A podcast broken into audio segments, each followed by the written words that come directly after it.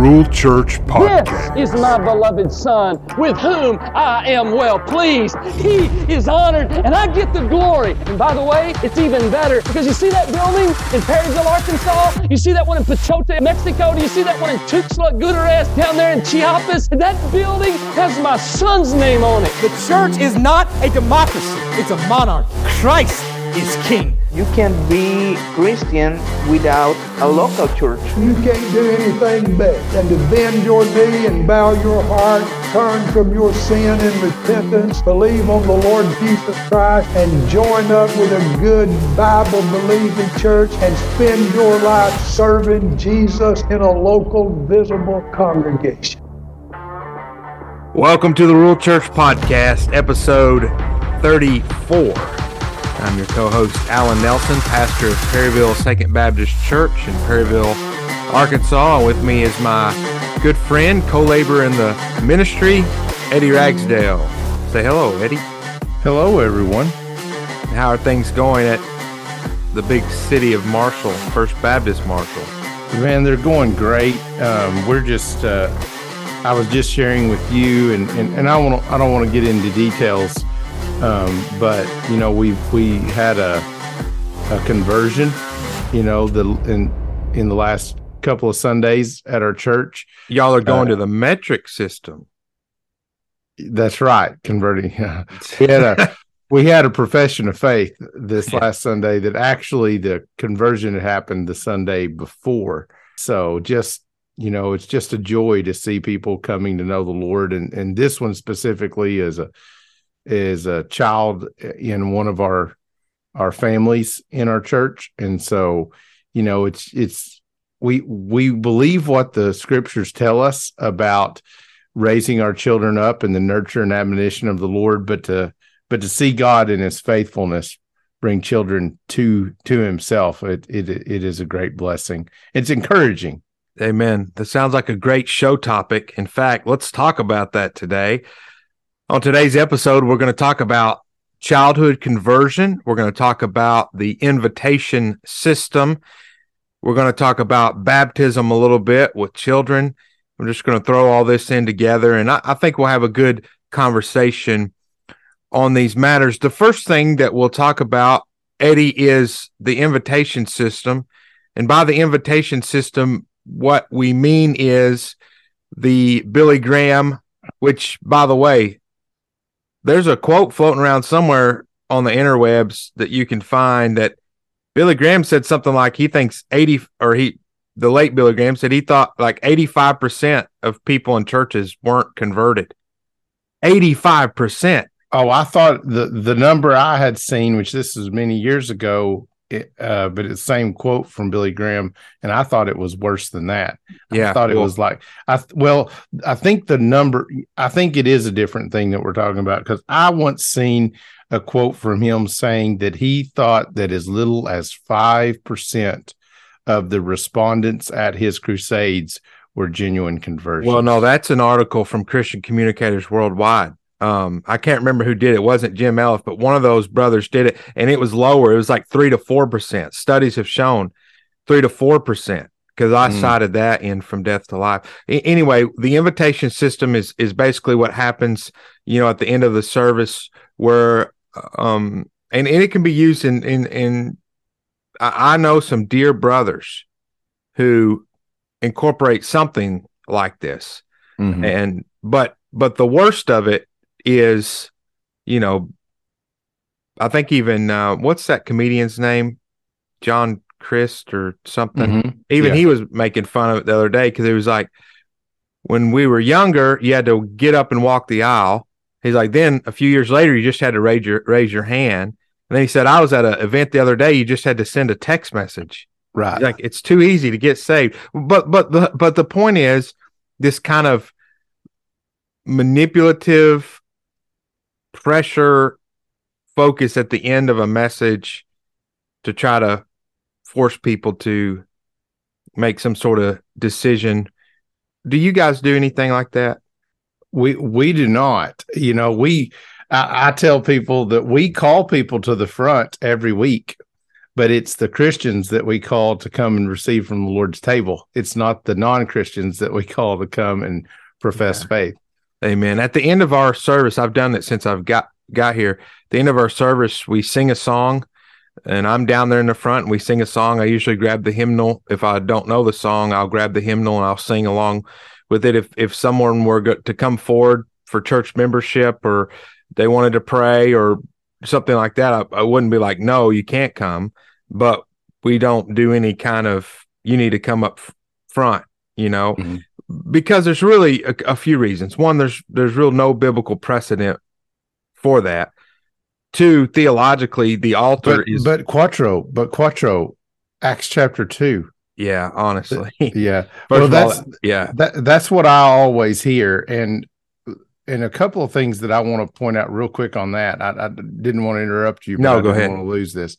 Um, one thing we must admit about Acts chapter two is, first of all, Peter didn't issue a call to them to do anything but believe the gospel. He preached the gospel. They interrupted him and said, "What must we do to be saved?"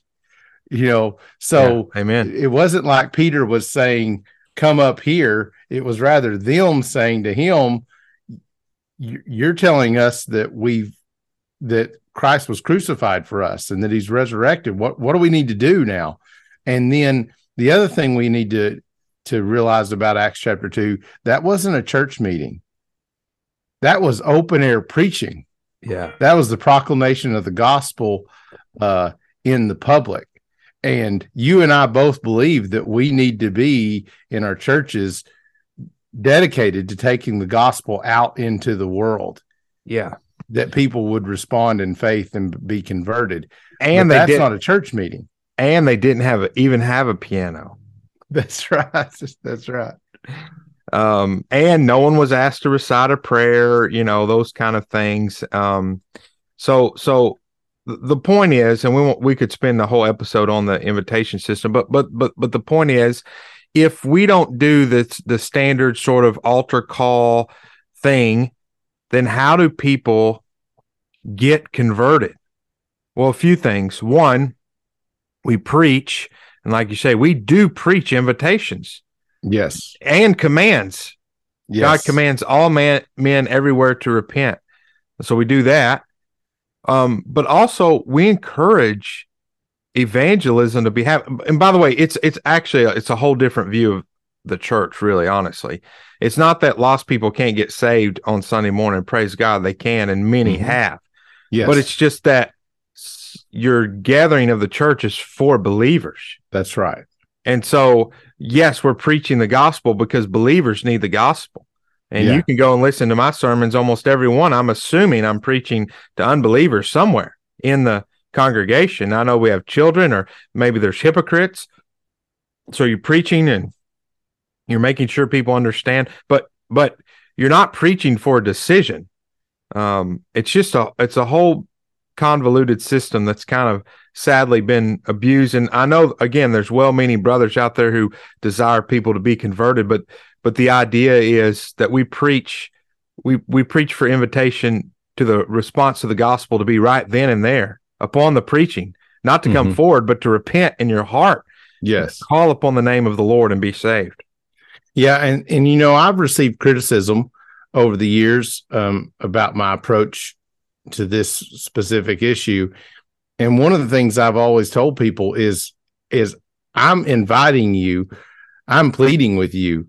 If you hear me preach a message where I do not proclaim the gospel and call on people to repent and believe in Christ, please call me out. I need to be called out. That's a sin if I stand before God's people and open his word and I just give them 10 tips to a better life or or I just tell them how to handle their money better or something, even if I'm talking about what the scripture's talking about, if I fail to tell them that they need to repent and put their trust in Jesus, then I need to be called out for that. But that's not the same thing as a manipulative system where we're trying to get them to and and I think one of the problems is that the person begins to believe that something other than trusting in Jesus was how they got saved. They prayed a prayer, they walked forward, or they raised their hand, or they sent a text message. Um, and so they got saved as opposed to no, the gospel is call is to believe it. Th-. That's how you're converted. You believe it. And that belief is going to be manifested in genuine repentance and a transformation of life. But that's got it's got to all start in your heart. Yeah. Amen. Amen. So again, we and maybe we could circle back on this. This is really what from death to life was about, you know, and and you don't just say a prayer, raise your hand, sign a card. Hey, look. Oh yeah. Did I give you some of those? Did you get where are you No, I'm gonna I'm gonna get some. I probably won't need them until summer. It's all it's all good. It's all good. Uh so now what I want to talk about then is if we don't do that, how do people get saved? And specifically, I want to talk about childhood conversions. I have five children, six children, but one in in the womb, and I believe that possibly four of them maybe more like three of them are are converted and i'll talk about that in just a minute but why don't you start us off about can children can children call upon the name of the lord and be saved They can. They can. As a matter of fact, I, uh, you know, the scripture is clear that, you know, the Lord Jesus even instructed that we needed to be more childlike in the way that we have faith. I don't think that Jesus was telling us to be immature, but I think he was encouraging us that, that there's an innocence to genuine faith that our children are maybe even more predisposed to just because they haven't uh, even though they are sinners, they're vipers and diapers, as Voddie Baucham says. Uh, we know that they they have depravity uh, because they are our children.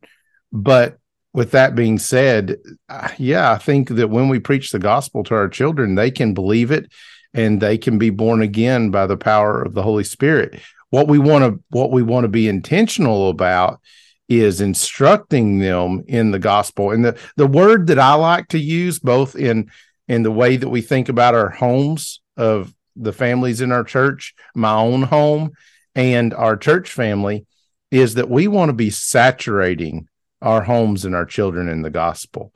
And then we believe that that will bear fruit in the lord's time but yes i don't think that we should have this preconceived idea that uh, our children have to wait till they reach, you know, a certain age before they can be converted.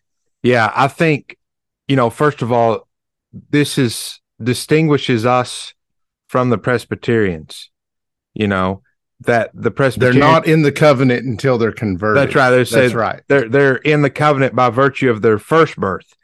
And we say, no, no, no, they're not in the covenant until their second birth. That's right. And so what's interesting though is that some Baptists have gotten very close to Presbyterians and that they'll baptize a three or four year old, five year old, and they give maybe ex- accept some sort of extreme situation, you know, um, perhaps, perhaps, uh, you know, you believe, you know, a, a, a young little boy is, you know, some sort of terrible situation where maybe they feel like they're going to pass away or something, but you feel like they've gotten converted and, you know, maybe, maybe you could, a five year old, you know, maybe some sort of extreme situation. But I'm saying for the vast majority of situations, I, I'm not going to baptize somebody that young, a child that young Yeah, I Um, agree. And and I don't have a magic age, the because the Bible doesn't give us a ma- magic age. But I will say That's right. historically, historically Baptists have waited until adulthood uh, to baptize.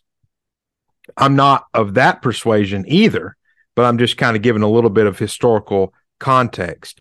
But the point is that Jesus says, "Let the little children come to me." We should be pointing our children to Christ. And one of the things we get so concerned, conversion, by the way, is a moment in time. It's not a process. You know, you're Mhm. regenerate, you put your faith in Christ, you repent. That is a moment in time. Mhm. But I think that we've been indoctrinated to idolize that moment that we're afraid to just keep pointing our kids to Christ. Like we don't have to like just keep pointing them to Christ. Like one of the prayers I, I've prayed for my children before is that they would grow up and not really be able to pinpoint the exact date they came to Christ. Right. They heard the gospel so much and but they would know that they're converted. Right. You know, and then later when we when we see the evidences of that and they're ready for that, that we would um that we would would baptize them. So Right. I have a couple stories I'll share, but you want to start with with yours or Well, you know, I I think I'll start by just sharing a little bit about my oldest son. Um, when he was converted, uh, I baptized him when he was 10 years old. Um, and this was just before I resigned from the church there in Shirley. So just before we came here to Marshall. And honestly, I believe he was converted when he was seven yeah. He and I, he came to me one night when he was seven, uh, very repentant, very, uh, very much under the weight of his sin, as much as a seven year old can be. Yeah. And uh, we discussed the gospel and we prayed together. And I believe that's when he was converted. Now, he later, at 10 years old, really, I believe that it was by the work of the Spirit in him. We had seen what we believe was evidence of genuine conversion over the that time frame and he came to the conviction that he needed to be baptized and so we felt like that was a scenario in which we were willing to baptize him we have baptized a couple of other kids in our church that were 10 10 11 years old and then we just recently you know just this last sunday i had this child that professed faith and he's about to turn 11 years old so he's 10 coming 11 years old um Do, do, what what is your church's? Do, do you have any kind of formal process for that? As far as you know, is it just who, who's the ultimate determiner of of whether you think they should get baptized? I would say that would be that would be the determination of the elders to to receive it as a credible profession of faith. Now, unfortunately, at the moment, the elders is a quorum of one. So do And you so- inter, do you interview them alongside their parents and talk with their parents and stuff, or Yeah, well, it, you know, each individual situation probably is somewhat unique. This scenario, I did sit down with the with uh, this this kid and his parents, and um, but the, the way that his conversion came about, it was the Sunday before, and he he expressed to his mom and then his dad that he had put his trust in Jesus. I, I believe his exact words were, "I'm trusting in Jesus."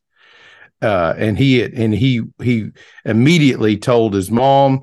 His dad was doing security that Sunday, so as soon as the service was over, he went to him and told him that. And then they came to me during the week, and we met last Sunday afternoon uh, to discuss it. So, um, so that was the that was the way it came about. And the amazing thing is, and I think that this is the value I would tell anybody get in a church and get involved Yeah. because one of the great things was not only not only was it true that his parents were were able to see how God has been working up to this point in his life a a big part of his testimony was how the Lord has changed his attitude toward the worship gathering, toward the word of God, toward their family worship, their family devotions, and his own private Bible reading. The Lord has increased all of that as he brought him to this point and, and increased his affection for those things as he brought him to this point. So that was amazing. But but after that meeting with that family, I I told my wife, and she said she mentioned that her and another lady who helped to teach that uh, that younger age children in our church had both commented how they had noticed the Lord working in his life, and so we even see the church uh, seeing the work of the Lord in the life of of our children. Yeah. Yeah. Amen. Yeah, that's encouraging. And and that's why we're trying to build a culture of you know, we we we pick up so t- today's Wednesday, we pick up kids on Wednesday nights, kids from homes that their families don't come to church and so we share the gospel and but but we and and and we just trust the Lord to work. But our main focus on children are are those in in the families of the congregation and we try to create a culture where the gospel is being shared with them multiple times not just in our services but in in their family worship you know Mm-hmm.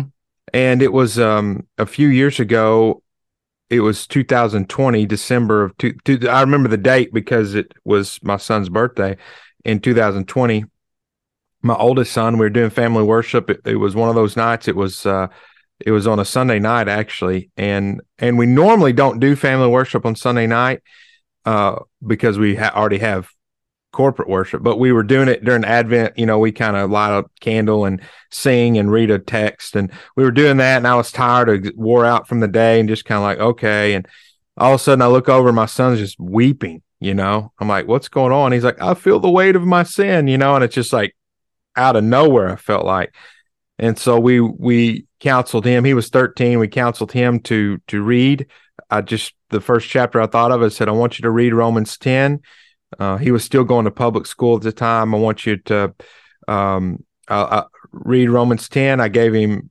Pilgrim's Progress. He like zoomed through that book. You know, you began to see some changes in him. Right. And um, we we talked to him some more, and we felt, of course, 13 is a little older, so it's a little easier, you know, to co- to to communicate. And we felt he was ready. Then my middle or not middle, my oldest daughter, she um she was reading a book, a fictional book actually about John Bunyan's blind girl. Mm. And um and she came to me one night and crawled up in the bed and and said, "Daddy, I believe," you know. And so we've been talking through that and walk walking through that and then last night or no, a few night a couple nights ago during family worship we are we were reading from James 4. And we're talking about, you know, come now you who say you know tomorrow we'll go into such such city and i just talked to him and i said we shouldn't be presumptuous we we, we shouldn't think that uh, we can plan. It's wise to plan but we can't be presumptuous. And i said y'all need to think about that in terms of your salvation. You can't say you know when i get older I, then i'll get saved. You know i said today's the day of salvation. And you know i was talking through like that for a little bit. And then i looked over and piper is weeping you know and i'm and I'm like, what's going on here? You know? And I'm not saying that there has to be tears or whatever, but I'm just saying it, it, it appeared that she had come under conviction of sin. Right. And so I, I encouraged her, I prayed for her, I let her pray. One of the things about children, it's very interesting if you allow them to pray. Like, would you like to call upon the name of the Lord? You let them pray. Sometimes you can tell by the way they pray if they're understanding Mm-hmm. you know, because if they're just praying, Lord, thank you for this good day, and we pray we have a good day tomorrow. Thank you for all your blessings. Amen. Well, that would indicate that they don't, you know, the argument that some people say for the sinner's prayers, you have to help them know what it is they need to say. And my argument is if God is working, it'll come out of their heart. You know, they may not be able to articulate it in some sort of theological, you know, seminary style, but they'll be able to say something like, Be merciful to me, a sinner, you know. Well, And and we don't believe people are converted because they say a particular incantation. They call on the name of the Lord, and that can be that language can be appropriate to them, them as a person, their culture, their age. We we don't believe they're converted because they said the right words. We're they're converted because they're trusting in Christ. Well, it really comes down to your understanding, you know, because that's why we would say, you know, the the calling them on the name of the Lord is a response to the grace of God already at work in their hearts. Mm-hmm. And so you're just listening. You're not listening to see if, man, if they get the words right, then it works. What you're That's listening to say is if the words, if if the words co- are coming out of what seems to be a penitent heart, then that's because of the grace of God. that's working in there. Now, with my children, um, I have I have a another 13 year old now, an 11 year old, a nine year old.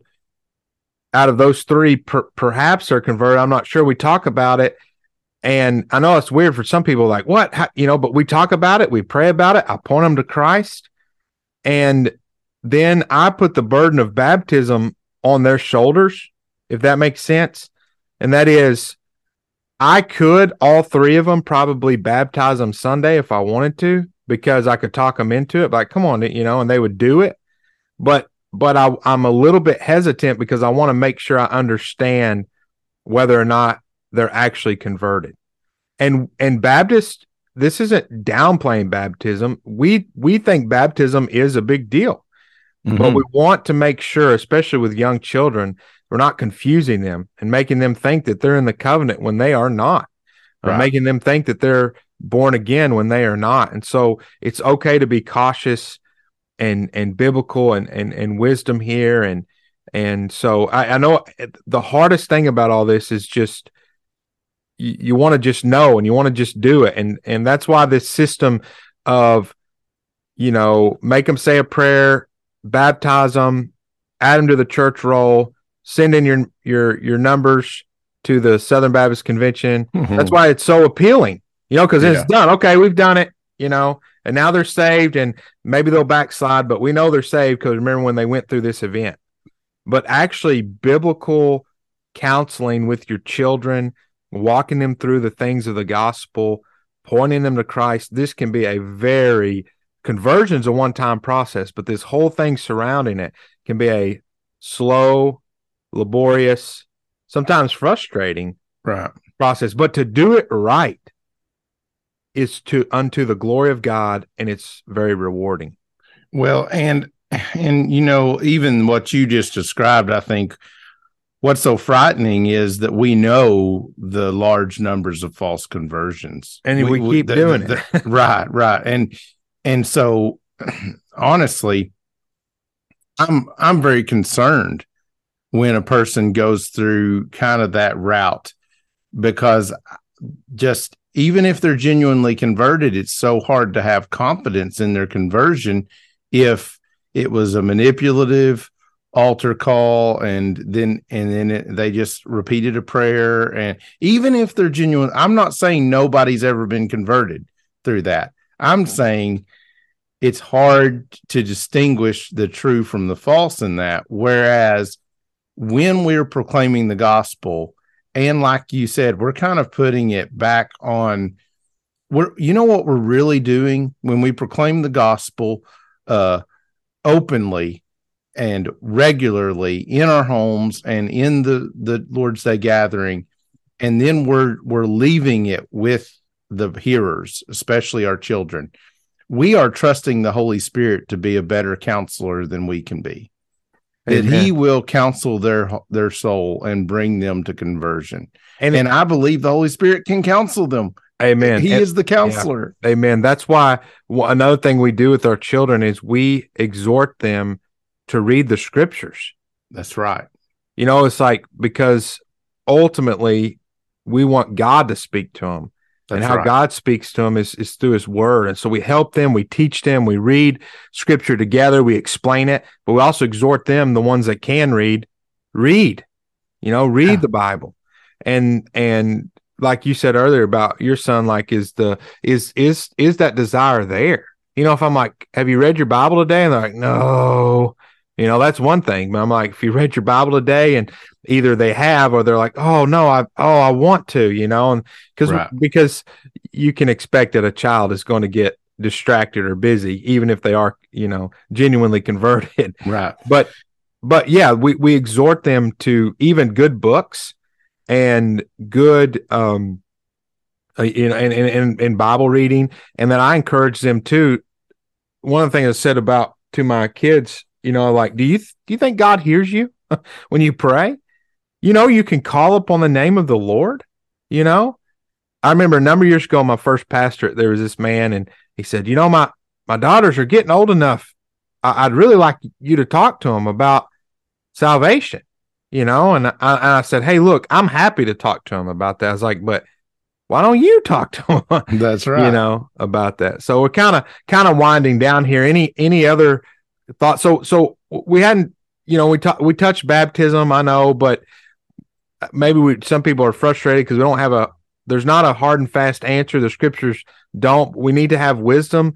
I think there is an age that's way too young, and I would I would caution strongly against that. But as you kind of get older, you know, getting around 10, 11, 12, you know, 13, you begin to to work through based on a, a kid's maturity and understanding and just going to take wisdom and, and prudence. I and we're not saying that every kid is ready at 10 years that, old. That's exactly right. No, no. Not, not everyone's ready at 30 years old. That's if right. they're not converted. And there's not, that's right. There's not a magic thing. Oh, when they're 18, now we'll baptize them. It takes the wisdom. And that's why there's, there's beauty and, and wisdom in the plurality of elders as they can counsel and walk through that. But children can be saved and should be exhorted to be saved.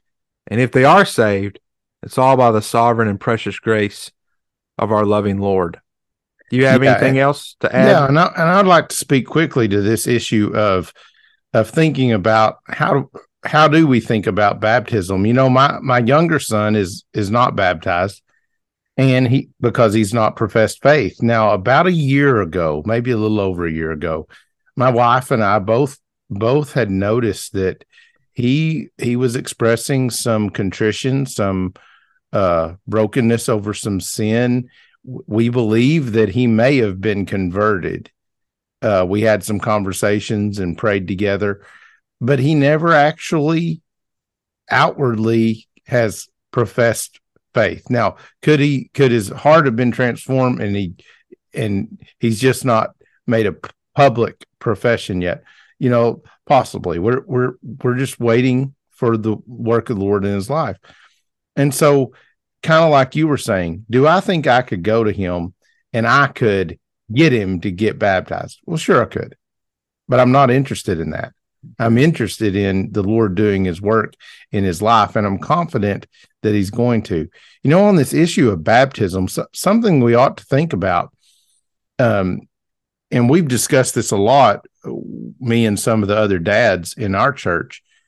We've discussed that, you know, we we want to be careful that we do not become more or less Paedo Baptist because we're we're rushing our three year olds into the baptistry, you know, so that we don't need as much water. We don't want to be doing that. But at the same time, we don't want to make baptism this almost unattainable thing.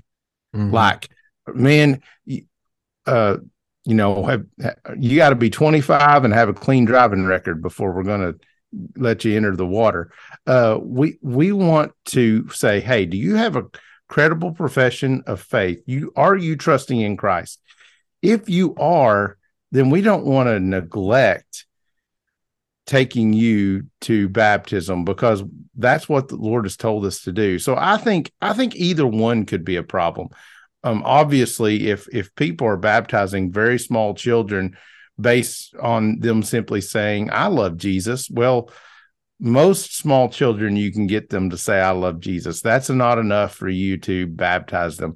But we also don't want to hold out baptism as this thing that is almost unattainable if they don't have a PhD or something. You know, No. we, we want to we want to baptize genuinely converted people. Yeah, I think that's I think that's excellent. V- very good, brother. And we this is why I would say in our teaching and in our family worship, we don't only teach. It's not like not all of our we we read try to read through books of the Bible or read through what I'm preaching in our family worship.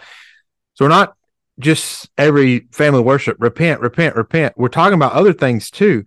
And that's why because we believe in the the the sufficiency of the scriptures. And so we talk about things like baptism and church membership and and those sorts of things so that our children so that the so that God will work through those things and our children will see not only the importance of conversion. I don't I never want my children to think, well, I'm saved, that's all. I don't have to worry about the church and all that. No, I I want God to continue to work in those things. And so what I want to see is my children saying, "Hey, Dad, what about this? You know what? Don't don't I need to be baptized? You know. So as Mhm. I teach on at council and all those things, but but yeah, you're you're right. You don't want to start. uh, you don't want to. You definitely don't want to do the system that's going on right now. But you don't want to swing the pendulum too too far and say, you know, well, probably can't get baptized till you're, you know, as you say, 25 and can rewrite the 1689 from memory. You know, That's right. That's right. So, Yeah. well, I Hey, I'll tell you, I'll tell Yeah, you go ahead. something else too. Um, if if if there's anybody listening and you're thinking, well, what's something practical? I mean, of course, reading the scripture and praying, uh, family worship. What's something practical I can do with my children? Um, I would tell you, read, especially biographies with your children. And Amen. right now, my children, I've mentioned this in, in previous podcasts, but my children and I are uh, every night we're reading through two or three of the testimonies from the book Wonders of Grace, uh, which is testimonies of conversions during uh, Charles Haddon Spurgeon's ministry, and and I'm loving it because here I've got my son, right, who, as far as I know, is unconverted. Although, like I said, he he could have been converted um, a year ago, but he's not yet openly professed faith. But every night he's hearing these testimonies from 150 years ago, right? 160 years ago about people believing in Christ and coming to Christ and and how they left a life of sin. And he's hearing all these divergent testimonies of young people and older people, of men and women, of of uh, young men and young women, of older men and older women. So I think there's so much value in in exposing our children to the testimonies of others uh, who have believed on the name of the Lord Jesus Christ. Amen. I, I think that's that's wonderful. I thought you were going to say watch The Chosen. you should not watch the Chosen. You should absolutely not do that. Yeah, and I like I would, would have, I would have, I would have disparaged that in every way possible. it was uh, it was a, a fictitious thing, but it's based on historical reality. My oldest daughter, you know, about John Bunyan. I think her name was Mary, but anyway, her his blind daughter. Mhm. You know, so that's that can be a very powerful. Uh, real, it's like real life example. So you see the conversion in the scripture, you see the scripture exhort, you know, and, and, and but then in church history, you see, okay, wh- what's it look like here? and Mhm. you see that and you have some wonderful examples of, of testimonies you know george whitefield john bunyan uh, even even john wesley as much as i disagree with some of his stuff about he says i felt my heart strangely warmed you know?